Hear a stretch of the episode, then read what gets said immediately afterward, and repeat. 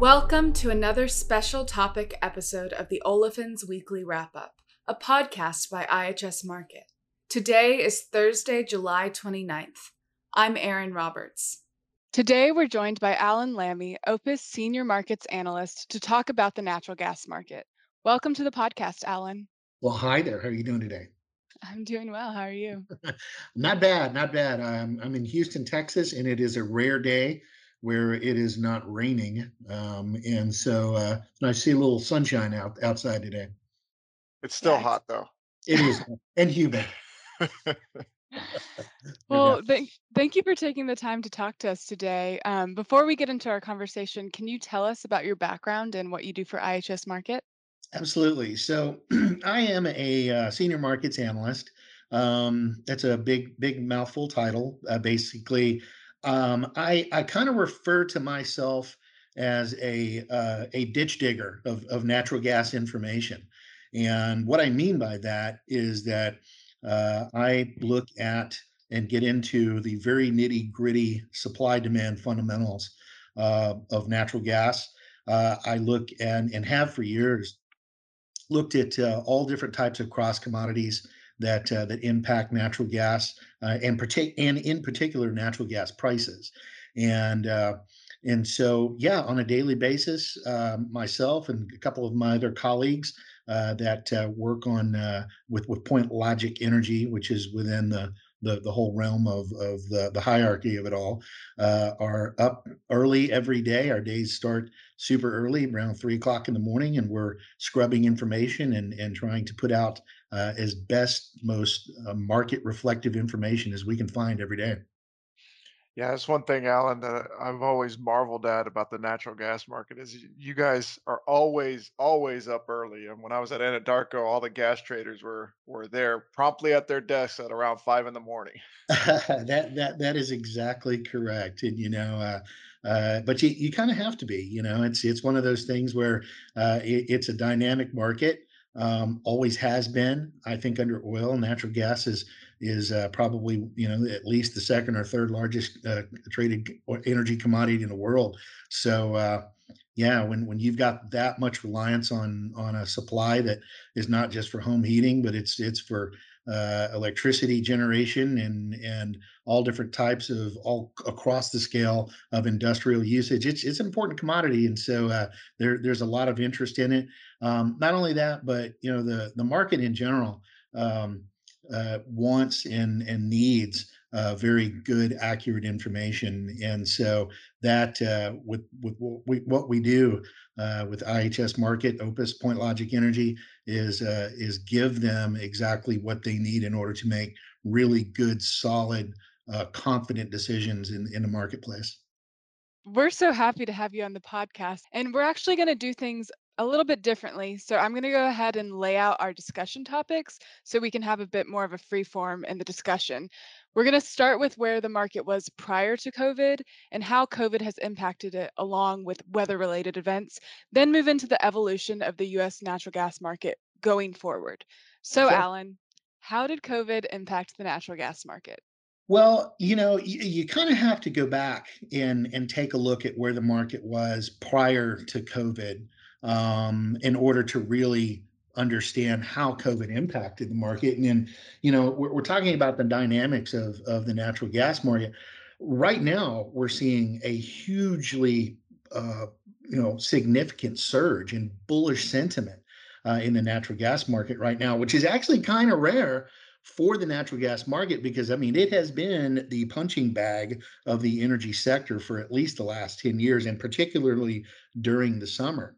And um, you know, you have a situation like, for example, when when we saw a massive um, uh, tank in demand across the United States when when COVID began to to really you know peak, we saw uh, NYMEX uh, uh, front month natural gas futures tumble down to about a dollar fifty-five per MMBTU per million British thermal units um, in March of last year. And so, Mhm. uh, as of right now, we're trading at around three dollars and seventy cents plus per change per MMBTU. So, compared to where prices were in March of last year, 2020, we're up 142% in in prices and and from just a year ago prices were trading in the dollar 70s per MMBTU and we're up 121% from just year over year and so it really goes to show you that uh, the the amount of demand from when COVID hit, and I mean, you know, we we we all we were all witnessing what was going on. You could drive around. Uh, I mean, it was pretty sad. I remember getting out on on Houston freeways during kind of the peak of the shutdown, and just being visibly sad to see every business that was just closed. And uh, and so when you begin to think that you know energy demand uh, is very reflective of the overall economy, and so and and vice versa. And so when when you begin to see that businesses are being shut down on a wide scale basis, um, downtown Houston and other big major metropolitan areas were virtual ghost towns um, you know, skyscraper buildings had virtually nobody in them and they were shutting down. Big box retailers were being shut down. Industrial manufacturers were being shut down because there was no demand for for all of that. It, it's understandable how the um, the amount of uh, of price volatility that we saw, and of course, you, you got to remember last year too. I think it was around April of last year where uh, uh, oil prices went negative for for a little while, which was Oh, I remember that. yeah, Yeah. that's you know talk talk about a, a weird time period, and uh, but But yeah, there's also the influence, though, Alan, of the lower production because of the negative oil prices, right? Because the associated gas production has become a bigger part of the of the oh, natural gas mix, right? you're you are exactly correct. Um, so you've got your associated natural gas, as you just said, natural gas production from from oil uh, producing, and and we saw a situation last year where uh, rig counts across the U.S. literally fell off a cliff. Uh, the the Baker Hughes uh, rig counts that we're kind of talking about, I think that you know they they fell as low uh, to a low point from where the where Baker Hughes had started collecting uh, you know rig count data back in as far as eight, 1987. Uh, I know that natural gas rigs uh, collapsed down to around only 70 rigs uh, during during that time period, and so you know w- without a doubt, I mean from from uh, the reining in of of capital expenditures from the E&Ps that when you know prices just tu- tumbled, oil prices and natural gas tumbled uh, you know, they they really began uh, reining in the amount of of rig activity, and you know, and so it was it was very prevalent all over the marketplace, very worrisome all over the marketplace as well in terms of where we were going to be going supply wise in the future. So there was not only a demand impact, but a supply impact, right? And both both were declining, and That's right, absolutely. and um, So then, so then now post COVID, I guess the question is, uh, you know, you you've you've hinted at the fact that there is this bullish sentiment. I guess Mhm. the question is, so so what's what's driving all of this bullish sentiment? you couple it all together, you had just a a, a giant downturn uh, in the economy, you had a giant downturn in energy demand. Um, you had natural gas uh, producers that were filing for bankruptcy. Those assets were being picked up by deep pocketed producers that were out there that didn't necessarily have to get out into the market and continue to to frack and continue to drill for that cash flow um, and so, as a result of kind of all of these, and on top of that, you began to see um, a, a surge in LNG imports. Uh, I'm sorry, exports, and uh, and and Mexican uh, uh, exports going to Mexico as well, south of the border from the United States. So really, within the course of a year, it's kind of easy if you if you really kind of look at look at all of this from a back back the microscope up and sort of see where it all has been kind of going.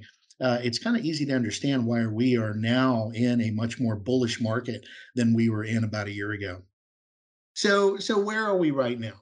Okay, so um, uh, there are uh, the rig count has begun to to grow a little bit, but but but not by leaps and bounds.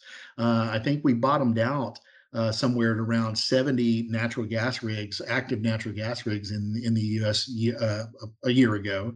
Um, we're only up to around 100 rigs, uh, active rigs that are in the market. So it hasn't really jumped up completely. Um, not only that, but there was a giant inventory of uh, what are called DUCs, which are uh, drilled but but uncompleted gas wells. Um, the market has been kind of going through uh, and the, uh, those inventories of of uh, DUCs and and they're kind of they're kind of uh, winding them down at this point. and so as we begin to see uh, uh, lng exports that particularly with uh, with regard to um, the amount of storage deficits that are occurring over in in Europe, um, which we have seen over the course of just because we had just just elongated winter um, throughout the northern hemisphere. Um, yeah, it's it's looking actually kind of bullish in terms of LNG exports. I know that we have been kind of hovering between around 10 uh, billion cubic feet to around 11 billion cubic feet per day of uh, of LNG exports leaving the U.S. Earlier in the spring, we saw LNG exports uh, kind of topping out somewhere around 12 billion cubic feet. Um, same kind of goes for for Mexican exports of leaving the U.S. to go to Mexico.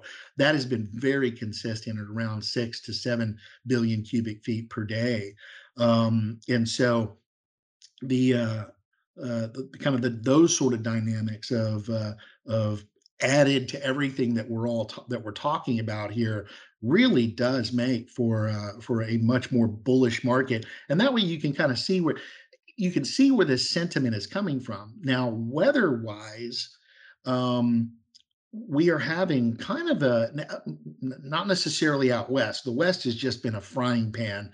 Pretty much everywhere west of the continental divide this summer uh, has been very much above normal temperatures.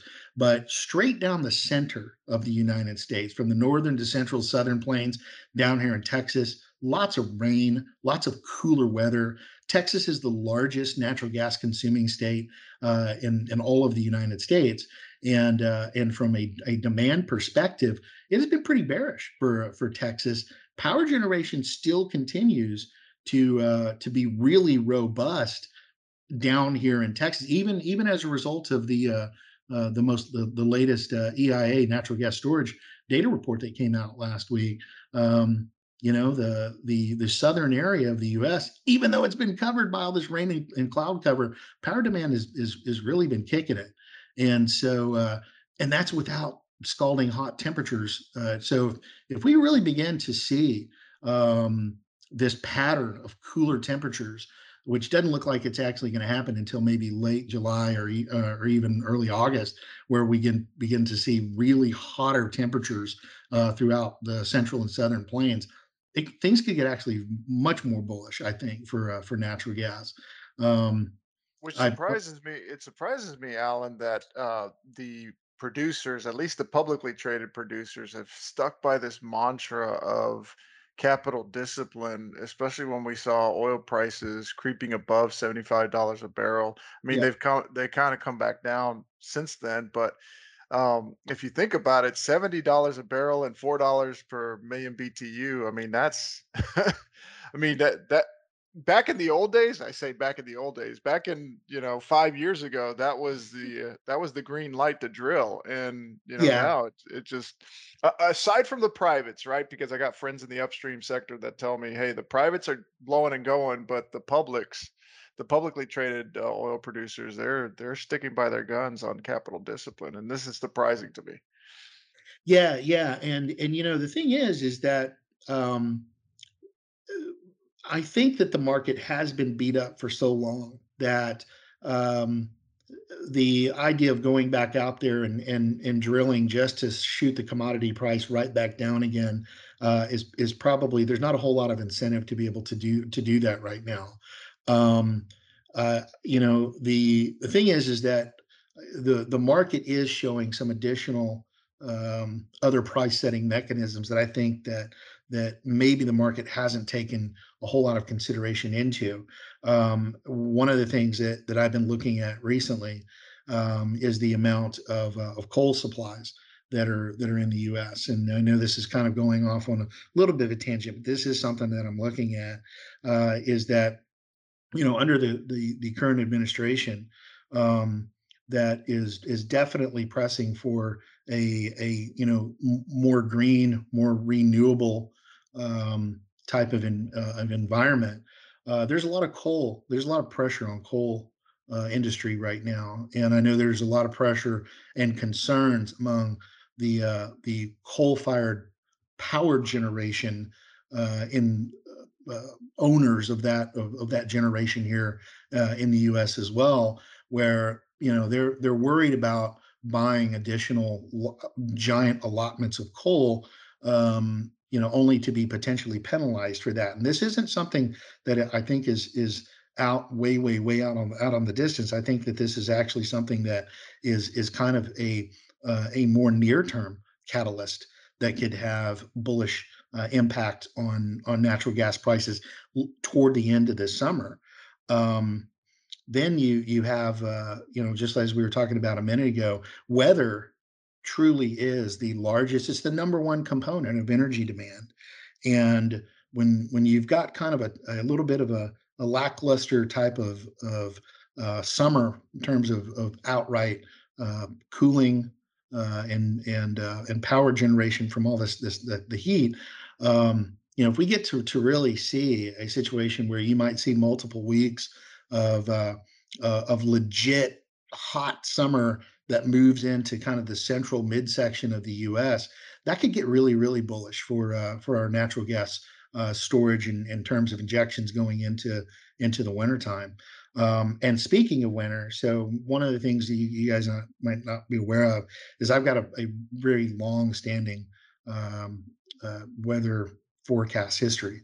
Um, I'm not a meteorologist, but I am a certified uh, weather forecaster. And uh, I, over my 20 plus years in the marketplace, uh, I, I, worked alongside of and, and, and learned from uh, people that I, I consider cream of the crop, truly the, the best weather forecasters in the world.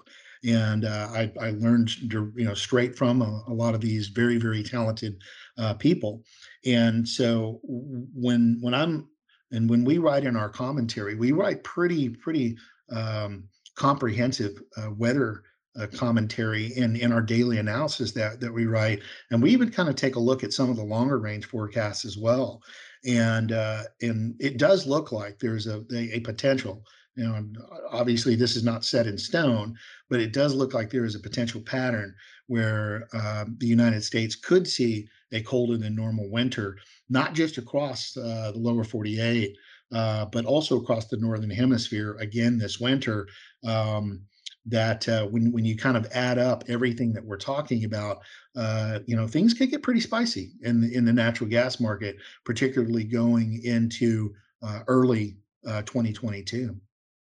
Yeah, and the, one of the reasons we had you on, Alan, is because the gas market is so important for the olefins business and the petrochemical business mm. uh, uh, overall. And and one of the main reasons uh, why it's important is because of the gas floor that it provides for ethane. Yes. And and I think that's where our our listeners uh, would be keenly intent uh, or keenly listening for, hey, where is the gas market going? So where where do you, where's the gas market going? Not only this winter, but you know, past this winter, because I guess a lot of it depends on storage and, and such such uh, such as those things are. But um, where where do you see the gas market going after this winter? I mean, are we are we headed to five dollars a million BTU or even higher? I mean, you know, give us your best best shot at it. Yeah. So um, I I think I, I have been around um, in the market long enough uh, to to witness some some pretty substantial spikes in prices, and um, it's it's always hard to gauge exactly you know how high prices can go. Um, uh, I can tell you this that from a historical perspective, that uh, when prices do hit uh, certain record highs, um, which might only happen once in every once in a blue moon. But when they do that, the market likes to use that as a benchmark as where prices could return to uh, if there is a particularly large supply crunch, um, if it looks like we're, you know, I've, I've seen winters in the United States where uh, a couple of times where you, you start off the, the, the winter with what would be adequate storage and uh, of natural gas storage. And, uh, you know, by February, there's real legitimate concern as to will there be enough physical, real natural gas in storage to see us through the rest of the winter. And and true, not just hyped up concerns, but real concerns. Where are we going to make it? And um, uh, large percentage of that obviously is going to be based upon what what what Mother Nature uh, unfolds to us in the months ahead. Um, I can tell you this: I I grew up out in Midland, Texas, kind of the heart of the Permian Basin, and uh, I grew up around uh, a bunch of very wily independent oil and, and natural gas producers, and and I've definitely seen my share of of, of oil booms and, and oil busts. My, my dad uh, was a uh, an Exxon lawyer for his entire career. He's been retired for many, many years, but uh, but I've I've seen straight up uh, all the different types of dynamics of of what the oil and natural gas market can do. You know, over the course since since I was a since I was a teenager, I've I've seen this sort of firsthand, and um, and so if this winter kind of proves to be a doozy here in the United States, um, in all the in all the places that it counts. Um, as well as across the northern hemisphere and and so what why do we think this why why do you, why are there indicators that that this might be a colder than normal winter uh, in the U.S. and, and around uh, around the, the northern hemisphere of the globe well th- there are a couple of indicators um, that we've been looking at one is that there are cooler ocean temperatures in both the Atlantic and the Pacific which have a historical tendency of creating uh, colder than normal winters across the northern hemisphere. Um, we also kind of talk in in in kind of natural gas market speak of uh, when it comes to weather as is it's it's known as analogs, which is where you you look at at all the different sort of climatological and and atmospheric events that are occurring uh, right now, and uh, and you know how does this compare uh, to to prior years going back for many many decades and and how did that result in uh, in winters ahead? Um, interestingly enough, uh, the month of May uh, is is a is an interesting little precursor as to how December could could unfold. And and typically, if you have a cooler month of May, um, that, that not sometimes but not always uh, does result in in a uh, uh, kind of more bullish start to to the month of December. Um, kind of that that interesting little correlation, and and so uh, with with everything that we've been talking about, with all of these different sort of price setting mechanisms that we've been talking about, um, uh, going into the winter time, considering LNG. Uh, in uh, in in Europe is already in a, in a deficit. We're in a small deficit here. Uh, depends on how uh, the rest of the summer plays out. Depends on if there are any sort of kind of uh, coal related uh, supply crunches that that happen later this year. Um, you've got a lot there's a lot of there's a, a, lot of cogs in this machine you know and so it's it's not easy to just say it's one or two different little catalysts there's all kinds of things that uh, that could potentially you know come into play but uh, I would not be surprised if you really want to put make me go out on a limb.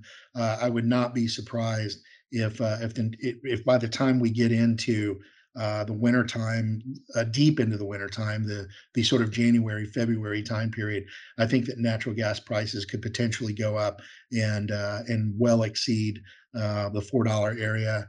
Uh, you know, potentially going up and, and, testing some highs that we haven't seen in in, in quite a long time. And I don't really want to pinpoint an exact price, but uh, but it does look like we are setting up to see what could be a very bullish market, uh, particularly going into uh, early 2022.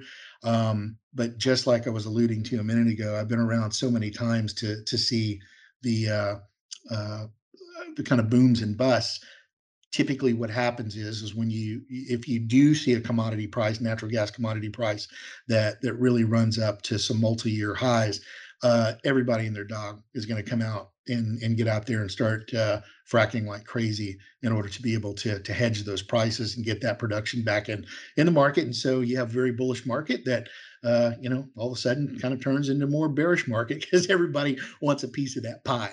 And uh, and so there there you kind of have it in terms of uh, the thoughts as as to where we we could go later this winter. Yeah, no, Alan and I, what I would do is I would share your sentiment on, uh, you know, as an old NGL guy. Uh, I mean, we're seeing some of the same dynamics on the propane market. Yeah. Um, it, I think this winter, and as we exit this winter, I would agree with you. This is going to test uh, the um, the resolve and the t- the uh, the discipline of of the uh, upstream players because you know we if we come out at you know five dollars per million BTU and if and if what we think is going to happen on the propane market does happen, I mean there's just going to be a lot of incentive um, you know for producers to just go out and drill baby drill right Yeah, just exactly. That's yeah, but exactly but we'll see right I mean right. Again, I've I've been surprised that once once oil prices hit seventy five dollars a barrel, I, I was surprised that nobody hit the accelerator. And uh, you know, I'm talking to my friends that are still in these companies, and and thus far, no plans to increase capex. But we'll Yeah. see when we'll see when the producers actually release their spring springtime capex numbers for full year 2022 to see if if No they really stick by stick by that. So. Yeah, no doubt. Alan, thank you. We really, really appreciate you coming on the podcast. I think this will Yeah, be very absolutely. helpful for our uh, listeners and those uh, those listeners that are in the petrochemical markets to to get a good understanding of what's going on in gas. So Yeah, really appreciate it. absolutely. it's a lot of fun. So anytime you need me back, please just uh, don't hesitate to to call on me. Don't forget to subscribe to our podcast on SoundCloud or wherever you get your podcasts, and give us a like or leave a review if you enjoy it. Check out ihsmarkit.com slash chemical for more information on subscribing to our services. And if you have questions or want us to cover something more specific, you can send an email to me at erin.roberts at ihsmarkit.com. Until next time.